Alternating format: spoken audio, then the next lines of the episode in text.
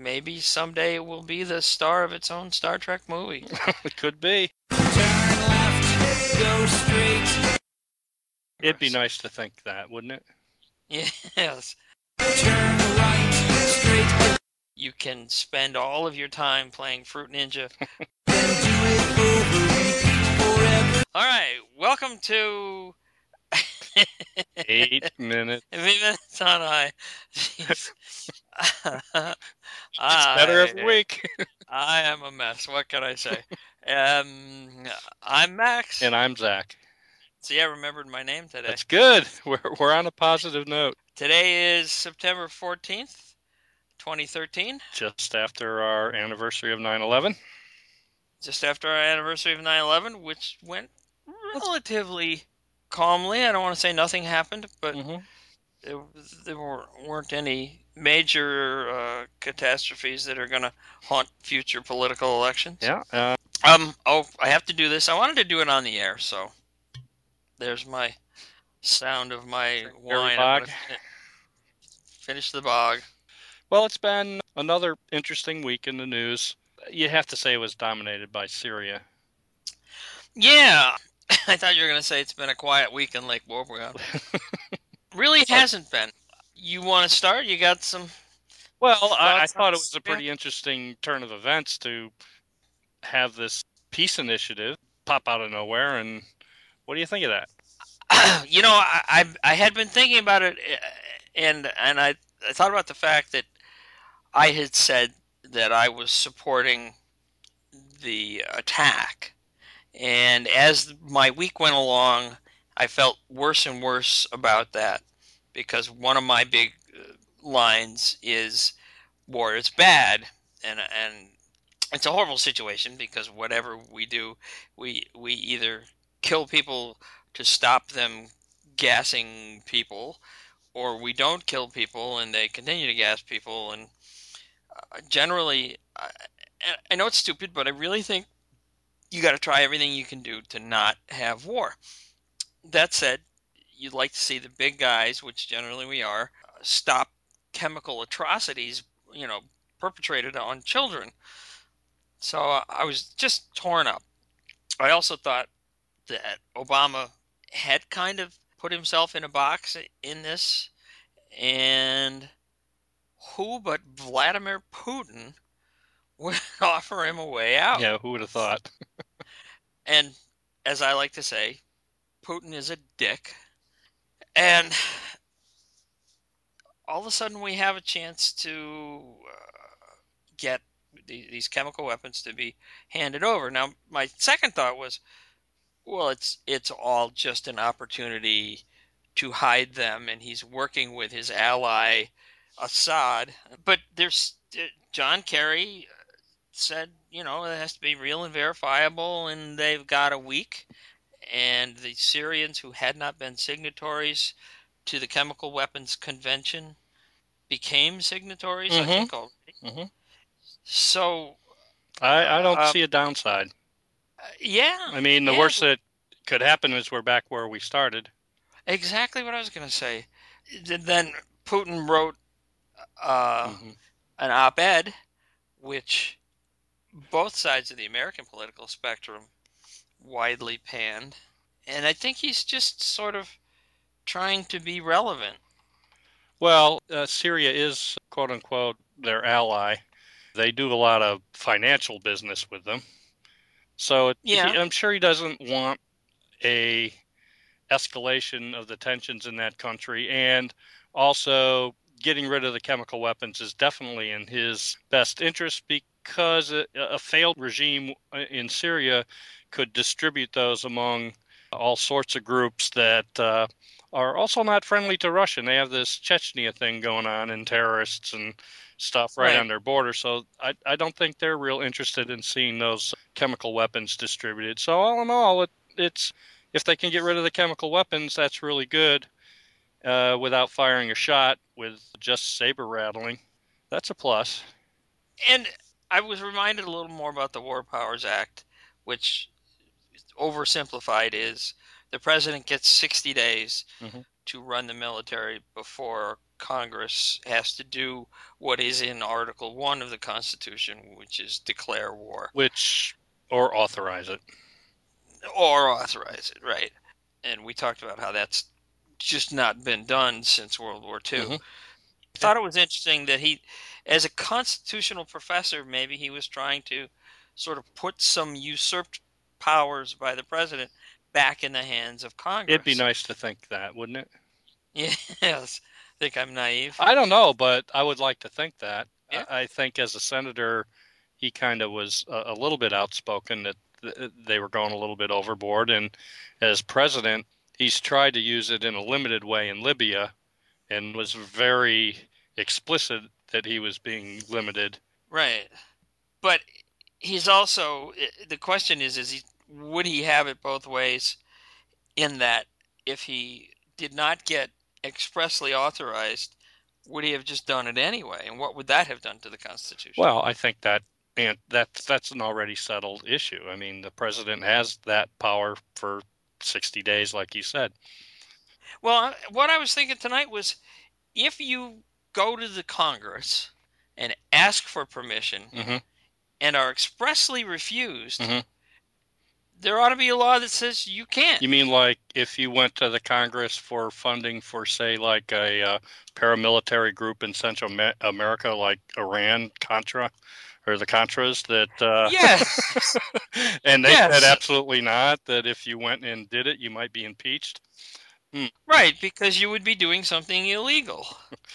In fact, that Ronald Reagan did. Yeah, I knew where you were going, and, and I, I heartily approve of going there. What they say, uh, I use sarcasm because beating the shit out of people is gen. so yeah, but that, that should hold true for Obama as well. If now, if, if he had just fired missiles and said, you know, it was a necessary response, everybody would have got over it as far as politically in this country. But I do think that if you go to the Congress and say declare war or something along those lines, and the Congress says fuck no, you got fuck no. Yeah, and the way you'd get around that is come up with another event or issue Mhm. and do it because of that. Right. You know, I w- this is what I was going to say before, and, and I wanted you your your opinion on this, and, and I've been thinking about it. It it kind of reminds me of you know Monica Lewinsky and and Clinton in a way. When you know everybody's watching you, why the hell would you do something that would get you in trouble? Well, Yeah. why did uh, what's his name Hassan use the chemical weapons? I mean, he knew everybody was watching him. He knew there was this red line. He knew was there was some really big downside here. I I don't understand the motivation of why he Well- would go about doing that when he already has I- military superiority. I saw, I watched part of his interview with Charlie Rose, and uh, I've been paying a little bit of attention. And uh, because they were inflicted on a specific location that had been somewhat successful in repelling his army, Mhm. and were not afterwards because they left. He, he he gained territory by using them. Well, yeah, I, I can understand that, but you got to look at a, a full equation and downside. I mean, the United States is not beyond using it, the, its full military might and, and air power to essentially ravage your air force and any surface to air weaponry you might have and reducing your command and control to rubble within weeks. And you know we'll do it. Well, no, see that's that's the thing. I think the the answer to to that part is he didn't believe we would do it. after invading Iraq and Afghanistan and doing what we did to Libya, why wouldn't why wouldn't that be pretty much on your mind regardless of what might be going on right now? Well, because he might believe that we were sick of war and that the defensive stationing and weapons that the Russians had sold him uh, were more sophisticated and could bring down American aircraft and therefore might be something that this president didn't want to endure. Well, we wouldn't send American aircraft in there till we had used the missiles, cruise, cruise missiles to- missiles to totally devastate that. and then we'd use stealth, which even with the Soviet stuff is only going to be marginally effective. And yeah, maybe you would shoot down a plane or two, but you you would have no air force, you would have no runways, you would have none of that, and it, uh, your command and control would be severely what's the degraded is, is that Compromised, yeah. compromised? Uh, the United States is not somebody you want to fuck with. And I just, Right. I, I mean, you're you're right. Maybe he said it's a bluff, but boy, you are really putting an awful lot on it. Well, yeah, it, I think it was a calculation, and we were talking about Russian laser-guided defense missile systems. Mhm. From what I heard, uh, a higher grade of uh, military defense than what had been available to the Iraq government. Mhm. Still not going to shoot down a cruise missile, and they're fixed placements. Anything that's a fixed placement is history. Yeah, yeah, well, I, I'm not saying I'm right tactically or strategically, but I'm saying he could have made the miscalculation. Yeah, I don't know. I just find that an interesting calculation to have made, given given what you're up against and being that you're winning. I mean, it's pretty much accepted that he's currently got the upper hand in this uh, internal struggle. Right, and people have said that he's used chemical weapons 35 times. I didn't mention that because I don't know that that's true. Yeah, I don't either. But it's uh, there's a case to be made that he's only turned the tide since he has started using chemical weapons. Yeah, I haven't I haven't heard anything that tells me that that's true. So, Yeah, yeah, I'm guessing. but anyhow, I just thought that was interesting. It's it seems like a pretty uh, risky move. Yep. Um, th- so you didn't see the interview with Charlie Rose? I saw snippets. He seemed rational Mhm. and intelligent, and uh, I don't know, you know. Well, he's Western educated, and people had a lot of hope that he would be Right. a, a good influence and move them towards a more democratic type of government. But Right, and and when it came time for his country to experience the revolutions of two years ago, he could have said, "All right, it's time for democracy," like they sort of kind of did in Egypt. And here's another thought that that I had, which I haven't fully researched, haven't researched at all. I remember something in the back of my mind, high school history, about the French Revolution that I believe someone said was true in a lot of revolutions which is that they go through at least two stages that there's a purge and then there's a reaction and if you look at egypt there was a purge and now there is a reaction and i just think that typically ours being different that just because a government was overthrown doesn't mean that the overthrowers are capable of governing mm-hmm. well, I think he would have been smarter to work out something with the protesters. I think maybe it's a it's a miscalculation again. But I think generally democracy, you know, the United States, particularly in the Bush administration, was always saying democracy is better. But, you know, you don't always get the democracy you want. Mhm. well, it takes a certain amount of leadership and maturity of a society, I imagine, to handle democracy. We're not handling it real well right now. No, it's true. Uh, the, the powers that be, particularly moneyed powers, I think, are finding cracks in the system and creating cracks in the system. And we don't know. You know, the United States is an, ex- an experiment. Mhm. We don't know if it's going to work. Uh, there's there's this whole thing which I didn't want to bring up about the recall elections of hmm state representatives in Colorado hmm um, who voted for their uh, constituents who wanted stronger gun laws. You know, Mhm. 15 bullets is enough at one time, and they were recalled by an active campaign by the NRA hmm in the middle of their terms. And uh, this recall idea uh, could be a bad process for democracy. Um, well, I mean, each state has their laws, and that's built into their laws, and it's something that you have to accept as part of the ground rules of taking the office. However, this is the problem with the single issue voter that I've mentioned before. Right, but what's happened in Colorado is not it's a combination of single issue voter and low, low turnout. Well, of Thirteen percent of the voters turned out here. Yes, I know. And they were the passionate, motivated. Right. ones. That's that's the single issue voter, which tends to be the right. passionate nut. Right. so that's that's that's just the fact. Uh, But one way to get around that would be to say, absent malfeasance, you can't recall a, a duly elected official. well, and they do that in many states. Right. And, and I'm in favor of it. You know, let let democracy play out here. Let's let's uh, not be impatient if a person is serving honorably, even if you disagree with them. Yeah, I, I tend to agree with you there. Uh, I'm just uh, playing devil's advocate. Yeah. Um, oh boy, I got I got a lot of topics here, and I don't know where to go next.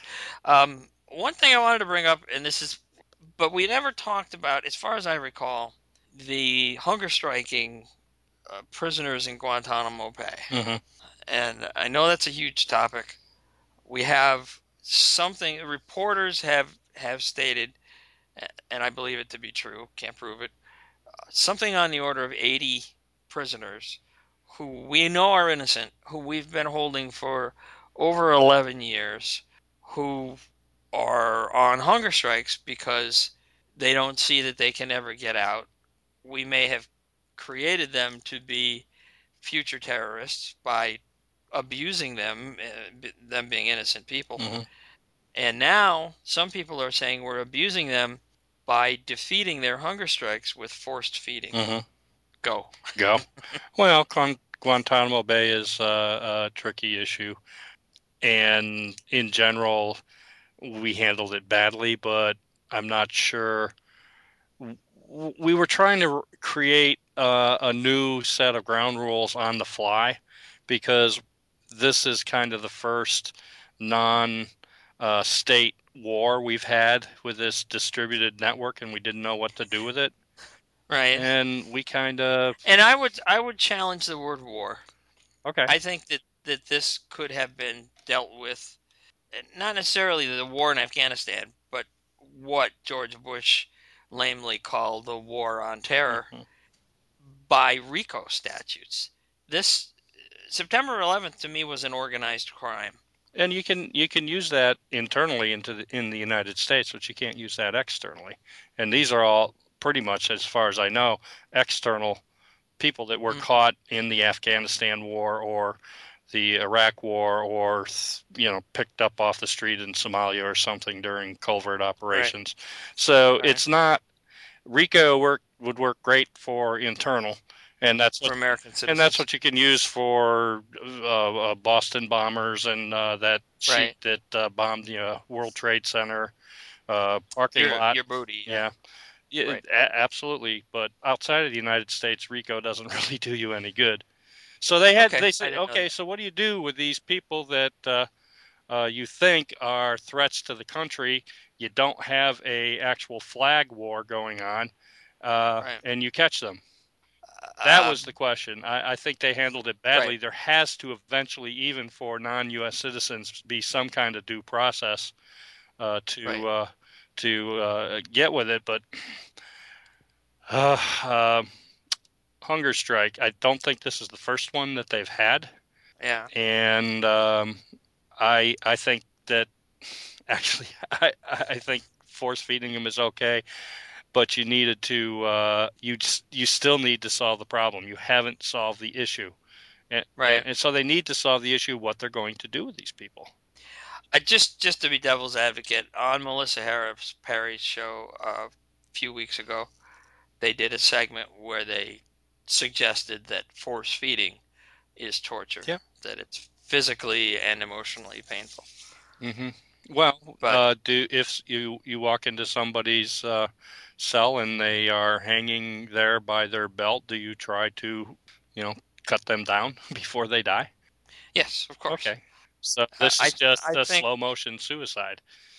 Right. Right. I yeah, I understand. I and I think I agree with you. I think I would force feed them.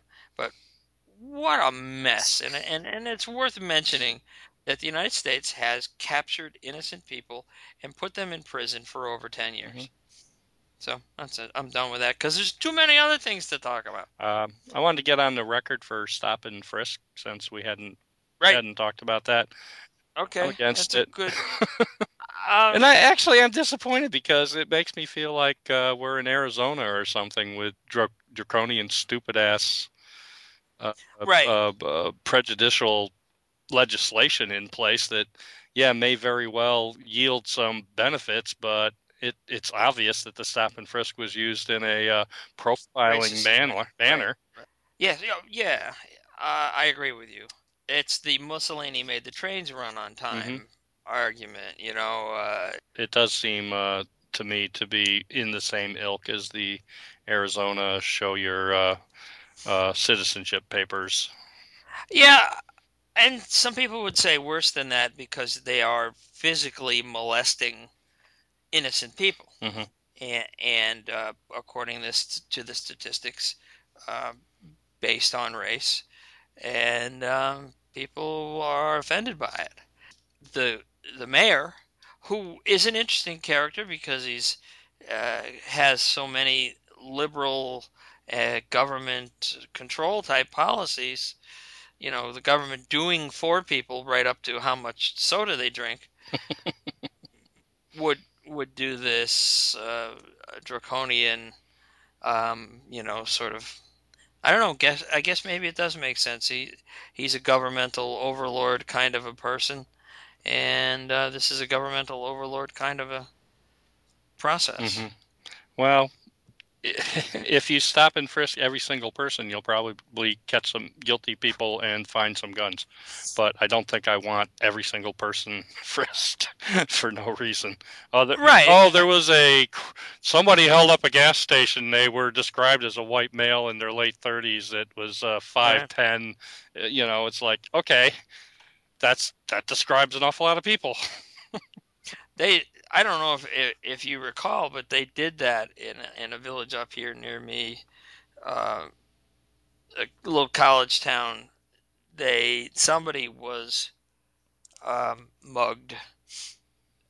I don't remember whether it was a, a rape or a robbery or something. They were attacked, and the person said, you know, it was a black young man. And they literally went around stopping every black young man's, you know, and trying to. I I don't even remember how they they investigated them, other than they just stopped them specifically because they were black. I remember uh, when I, in my younger days, when I was uh, going to school uh, at uh, the university, and I was the studi- student body president. An incident occurred where some furniture was stolen out of one of the dorm rooms, Yeah, and there was credible evidence that it was at it was stolen by these people, and they took it to their their home. You know, right. uh, college students. And uh, they went to the judge to get a search warrant, and the judge wouldn't give them a search warrant because they he didn't feel that uh, they didn't know it wasn't in the dorm. So to to satisfy the judge, they went and searched every student's room, whether they were there or not. Used the pass key, opened up everybody's room, went in and looked for this furniture. So they violated 380 students' uh, rooms. Not not to mention that some of them Right. had three or four people in it, because they didn't want to violate the one person's rights Right. to get the thing. And I went ballistic. And uh, luckily, in my position, I had access to a attorney, and the attorney went and sued, Yeah, and we won. right, right. Well, yeah, we won a dollar. Okay, that wasn't the point. You know, it wasn't a Right. monetary thing. But the point was is to violate hundreds of people's rights to try to catch one person. It was a little It's not not what we're about, right? It, it, that's against uh, it's against the the our American principles. I, I want to say equal protection, but I don't think that's it. So I want to put a check by that. Stop and frisk bad. Okay. Yeah. Okay. Go ahead. Uh, um, De Blasio, who I've never heard of, uh, won the Democratic primary and arguably doesn't need to have a runoff will will be the New York City mayor when he runs against a Republican who there were two Republicans running. One of them was a caricature of a businessman, and one of them, if I remember correctly, was a man who said it was okay to let the subway trains run over kittens. Yeah, well, that was. I saw that one. That that was pretty. You're you're boned when they if you stop beating your wife. Question, you know. Yeah, well, and that's what it was. He was he was in a bad mess, but he he showed no artfulness as a politician, and and the city is you know eighty percent Democrat anyway. So this guy is going to be the mayor of New York, and it's interesting that we've gone from Giuliani, who was a staunch Republican, anti-crime guy, and what's his name, Bloomberg. Bloomberg, who We don't know what he is. Well, he first was a Republican, and then then he was an independent. I'd call him an opportunist, but that's okay. as far as politics is concerned. Uh, I think politically that's probably fair, but it, it it suggests somehow something nefarious, and he's too friggin' rich to, you know, to be a, a typical opportunist. Yeah, I meant a political opportunist. He right, right. he doesn't seem overly nefarious to me, and No, and so he's kind of he's kind of an old-fashioned New York left-leaning Republican, and now we we have a down-and-out uh, people's advocate liberal who's going to be the mayor of New York, and I'm curious to see how it goes because uh, one of the things I've I've heard about some college professor who came came up with the theory that Giuliani espoused about you got to stop ignoring the small crimes and he went after vandalism and graffiti Mhm. and and basically showed that you know he wasn't going to accept certain things that other people felt were too expensive Mhm. to fight like the window washers in the roads that get gotten so bad that there was a this vague intimidation of somebody running up to you at a stop sign, washing your window, and then sticking their hands out saying, you know, you owe me for cleaning your windshield. Mhm. And uh, that kind of stuff was all ended under Giuliani, who was a big anti-crime guy. And then and then uh, Bloomberg took over and sort of extended it to a nanny state, and then now we've got this guy. Uh, We- we'll see. I'm more interested in what happens in Detroit right now, but Well, yeah, I've heard that uh, there was a federal court that that stayed the um, bankruptcy. bankruptcy. Thank you. Um, what do you think about that? Oh, I, I don't know enough about it, but uh, it's it's intriguing to me that whenever things get bad, they take stuff away from middle class poor people. You know. Yeah, well, uh, and not that I wanted to bring this up as a topic, but since we're flying through, raising the minimum wage, I think is a good idea. I think that that the idea that you can go to work 40 hours and make seven bucks an hour, and uh, you know try to raise children and, and Have to provide file for food stamps and uh, rent support. and it just I want to say for the record once again that the idea that money trickles down is simply wrong. You put money in the hands of the poor people and it'll end up with the rich people anyway. There's no reason to give rich people money. That's a side note. hmm Um, got a lot of things here I want to squeeze in. Maybe I'll save the Federal Reserve for next week. Uh, there's the whole thing about who's going to be the next chair of the Mhm. Federal Reserve. I think it's interesting that uh, credit card companies are offering zero rate cards right now. I didn't know that. Yeah. Just for transaction fees, they they No, will it's uh, benefit. zero rate uh, loans essentially for the first 18 months.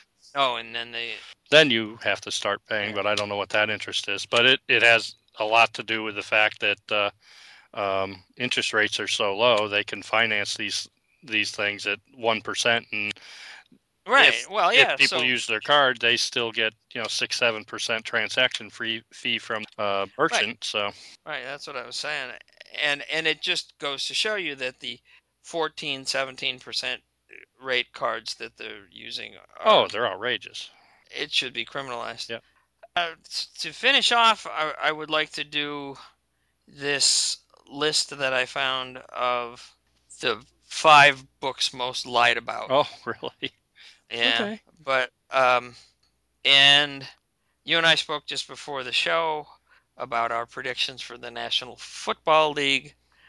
And would you care to make public who you think will be in the Super Bowl? Yeah, I, I picked the Manning Bowl.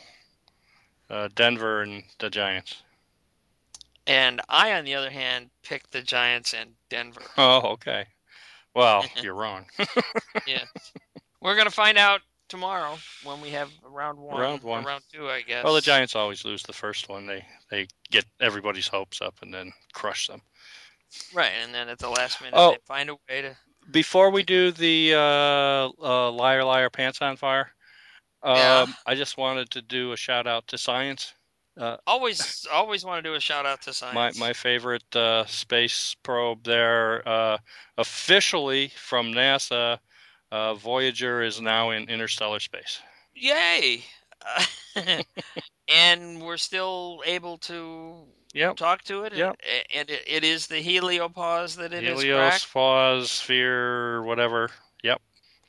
So, you know, I honestly am enthusiastic about this story. I think it's it's very exciting, particularly for the people in our generation who remember when it was launched, and you know, it, maybe someday it will be the star of its own Star Trek movie. It could be. Well, it's Um, still the only space probe that we sent out there that took pictures of uh, Neptune and Uranus. Jupiter. No, No. Neptune and uh, Uranus. You're such an elegant person. I will leave that one alone because the joke is too easy and too often. um, so I- guess we'll have to leave also for next week my review of Billy Lynn's Long Halftime Walk. It's a really popular, popular book right now. Anybody that uh, wants to read it, you can recommend reading it this week, and then you can tell me why my review of it's bad next week. Okay.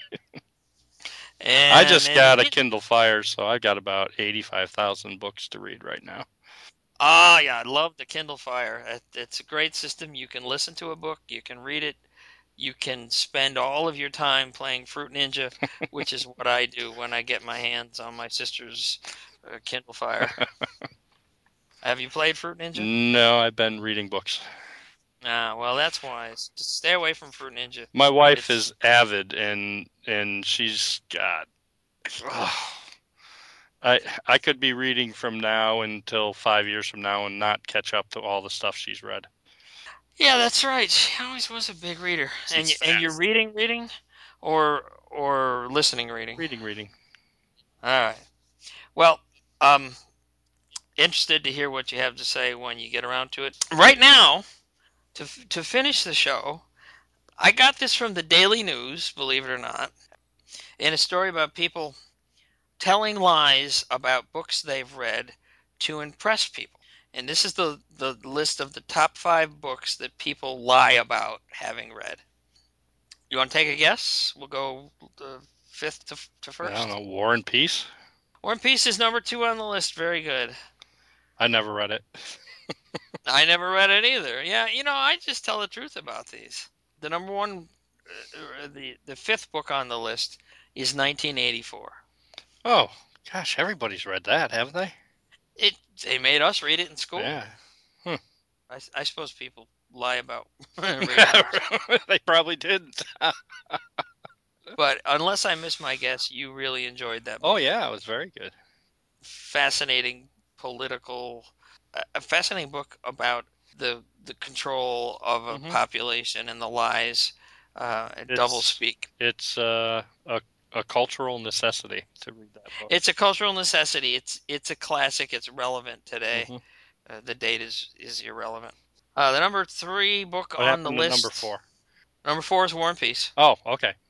Okay, Uh, number three is Great Expectorations. never read that. No, it's Great Expectations. I think it's one of those Jane Eyre, uh, 19th century. Mhm. Um, I, I- don't know. I never read it.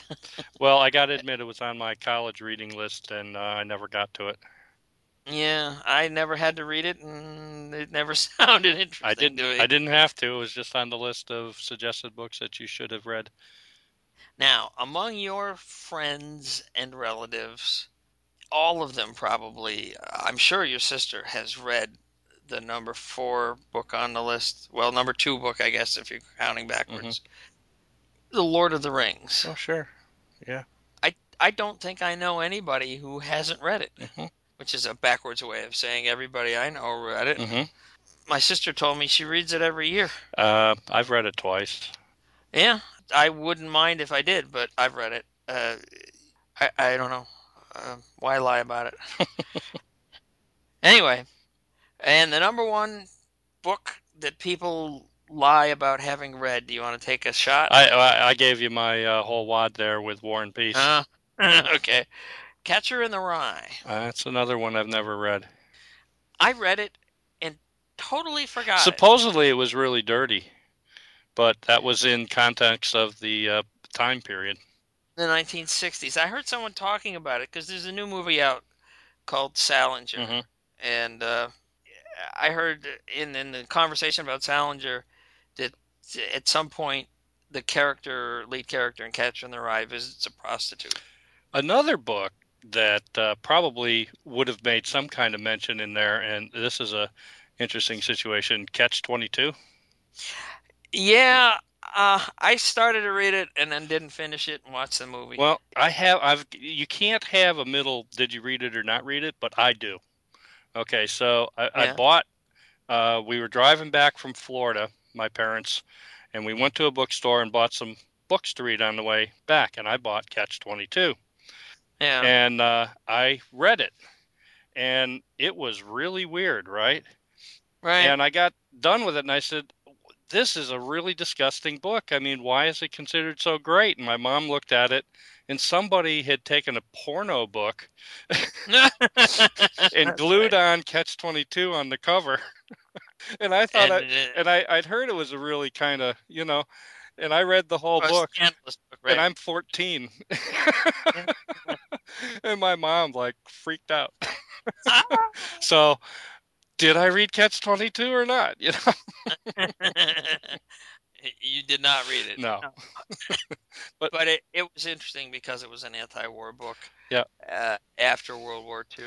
Well, I later went on and actually read it, but uh, it, it was just funny to me. As I'm reading this book, I'm trying to figure out why it was a great book. but you read the whole thing because it was interesting. well, I thought, you know, you got to read these things. I learned a lot. Yes. So it's time to play the music, I think. If you can grab a circle in your hands and twist it, that's an